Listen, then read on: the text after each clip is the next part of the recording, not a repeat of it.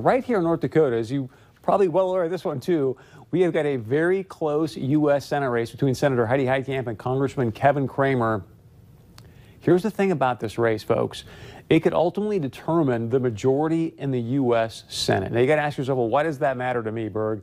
Here's the deal. The majority in the U.S. Senate, they determine which judges get confirmed and which judges don't get confirmed, plus obviously a lot more stuff. But I want to focus on judges here for a moment because over the weekend, the chairman of the Senate Judiciary Committee, Chuck Grassley, he released a 414 page report. Can you bring this graphic up, please, on the allegations made against now, I love saying this, Justice Brett Kavanaugh.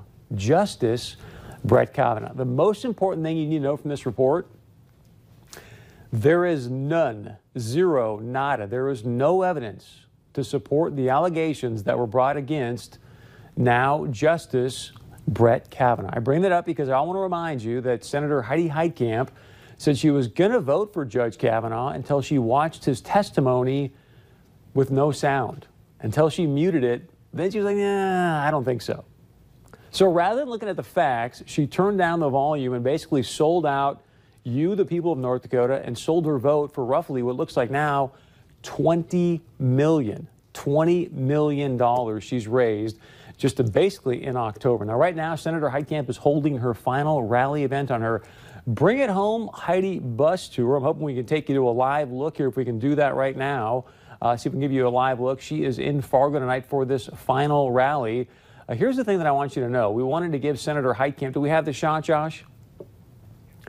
We wanted to give uh, Senator Heitkamp and Congressman Cramer really a chance to give you their final statement, their final argument as to why you should vote for either obviously Senator Heitkamp and or Congressman Kevin Cramer. Now, the unfortunate thing for you is the people of North Dakota is that last night or yesterday I emailed and I also texted Senator Heitkamp's campaign to have her join us here tonight so that, you know, either by phone, we were going to set her up at the rally as you saw there right now, right there, uh, really so that you could have an opportunity to hear from her. Unfortunately, she did not get back to us. So here she's got a chance to make her final statement, her final argument to you, the people of North Dakota. Let me remind you, this is the only, this is the only statewide television show in the entire state, and her team did not even bother to respond. Didn't even take the time to say, hey, Chris, go pound sand or whatever. So if you're an undecided voter, I think the question you got to ask yourself is that what you want from a U.S. Senator? Or do you want someone who obviously is very responsive to the media, always shows up, always takes your questions, which is obviously Congressman Kevin Cramer? Now,